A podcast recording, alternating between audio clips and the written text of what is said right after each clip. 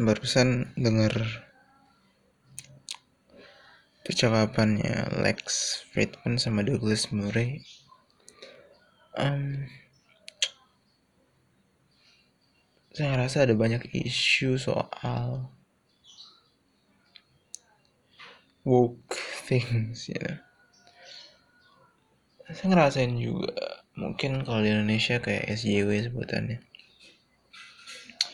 Cuman term wokeism, SJW, feminis sering kali jadi blurry gitu kayak jadi rancu kayak kita jadi melabeli orang sebagai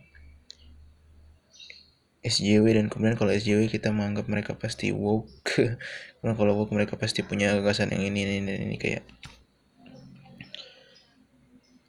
hal sama juga berlaku ke sebaliknya gitu kayak kalau dukung dukung capres ini maka lo akan punya gagasan yang begini begini begini atau kayak kalau lo follow orang ini lo akan begini begini kayak prejudice is everywhere I guess. That's why I don't play Twitter kayak gila yang liat Twitter tuh kayak dulu saya juga sempat main Twitter sering gitu dan boy all day. Debat-debat tweet war tweet war kayak man. And, and and now I feel really grateful because I can finally find peace in just silence. Maksudnya saya nggak benar-benar uh, udah jago juga gitu. Jago tanda kutip sampai bisa benar-benar kayak anjing kalau diem gak ada ngapa-ngapain gitu. Just sit and doing nothing. No phone no conversation whatsoever. I could feel like happy gitu sekarang. Kayak um, saya saya sangat bersyukur bisa punya kemampuan it, sedikit kemampuan itu sekarang saya bersyukur punya kemampuan untuk mendapatkan meaning in things yang sederhana kayak push up gitu atau lari atau baca buku hal-hal yang tidak membutuhkan saya untuk marah-marah yang tidak membutuhkan saya untuk menghabiskan waktu untuk menyakiti orang lain you know. Dan kadang-kadang saya ngeliat Twitter tuh gitu gitu. Kayak ini analisa saya aja ngelihatnya ya. Kayak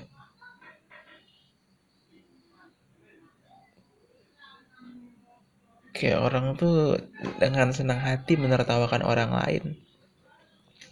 Menertawakan dalam artian menganggap rendah dan karena mereka menganggap orang lain rendah mereka tertawa gitu.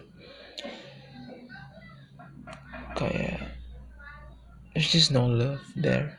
It's just tribal things going on. Dan saya rasa itu nggak sehat ya karena hmm, kayak kalau kalau basis dari kebahagiaanmu adalah kesenanganmu adalah dengan melihat orang lain kalah dan orang lain orang lain lebih jelek daripada kamu berarti kayak itu bisa jadi slippery slope yang luar biasa. Kayak akhirnya energimu emosimu ditumpahkan untuk kejelekan orang lain bukan untuk um, perkembangan diri sendiri gitu. Tapi pertanyaannya juga adalah bahwa bisa gak sih itu diubah jadi perasaan kayak anjing gue pengen orang lain lebih rendah daripada gue. Diubah jadi perasaan kayak oke okay, gue akan lebih tinggi lagi nih. Sehingga orang lain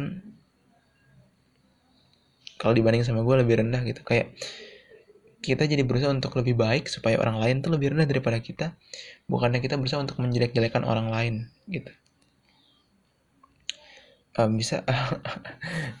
I don't think I describe it. Um, dengan cukup jelas tapi kayak bisa nggak sih kebencian terhadap orang lain itu dijadikan fuel untuk memperbaiki diri sendiri gitu ketimbang kebencian itu digunakan untuk menghancurkan orang lain gitu. jadi bisa nggak sih satu akar nih kebencian digunakan untuk hal yang baik kayak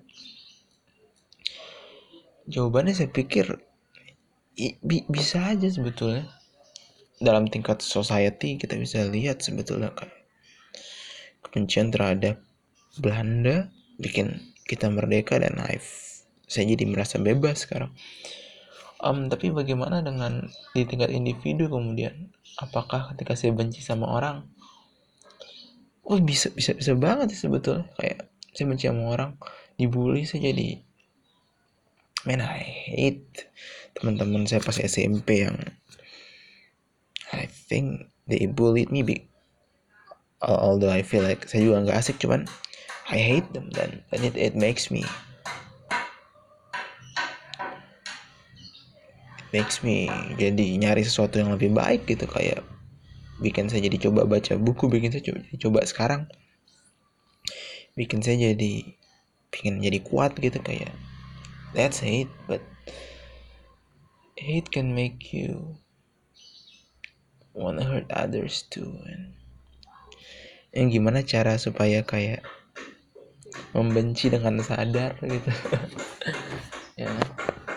Um lagian course kebencian punya keuntungan keuntungan keuntungan juga tapi tanyanya adalah sampai pada titik mana nih?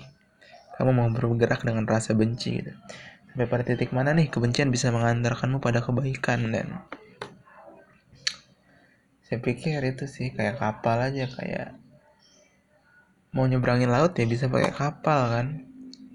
Ibaratnya kapal tuh kebencian tapi ketika udah sampai daratan nggak usah dibawa lagi gitu. Dan itu juga sih yang saya rasa kayak saya benci sama orang saya nggak kebencian itu saya jadikan bahan bakar untuk oke okay, saya bakal push up tiap hari saya bikin pengen bikin diri saya kuat pengen bikin diri saya sukses pengen bikin diri saya pintar. Tapi pada titik tertentu kemudian kamu akan saya ngerasa juga kayak eh ada sesuatu yang inherent dalam dalam sukses dalam kesehatan dalam dalam menjadi orang yang kuat gitu yang nggak berkaitan dengan benci sama orang lain. Kayak kok bisa sukses karena pengen sukses aja gitu. Dan ketika saya sadar itu kayak saya udah punya bahan bakar baru yang lebih efektif nih. Karena kebencian tuh bisa jadi kayak anjing saya kuat abis saya kuat saya pengen memukulin orang ini nih. Just because the past thing that, that yang udah yang udah terjadi gitu. Yang mana hal itu tidak akan terjadi kalau bahan bakarnya udah berubah jadi oh saya pengen kuat karena saya pengen melindungi orang-orang yang saya sayang nih. Jadi lebih efektif kan. Tapi mulainya jadi rasa benci gitu. Cuman sering waktu as you become wiser you start to think that oke okay, itu bahan bakar yang bisa backfire gitu. Bisa jadi nggak efektif untuk kebaikan saya dan orang lain gitu. Jadi kayak kebencian bisa mengantarkan saya sampai titik tertentu. Cuman pada akhirnya dia harus dilepas gitu kayak ada titik di mana kebencian tuh udah nggak berguna gitu. Dan dan dan dan dan saya pikir itu sih. Ini to control it. Dan resentment perasaan kayak anjing gue nggak pingin orang lain tuh lebih baik daripada gue itu emang bisa mengerikan sih. Dan ada ada hal menarik juga tentang kayak um, yang dibicarain dari Lex sama Murai tadi kayak shame of happiness kayak perasaan bahwa lo tuh nggak pantas lo untuk bahagia di tengah-tengah dunia yang seanjing ini. Kalau bisa bahagia sih dan akhirnya you start to hate people that happy that you want other people to feel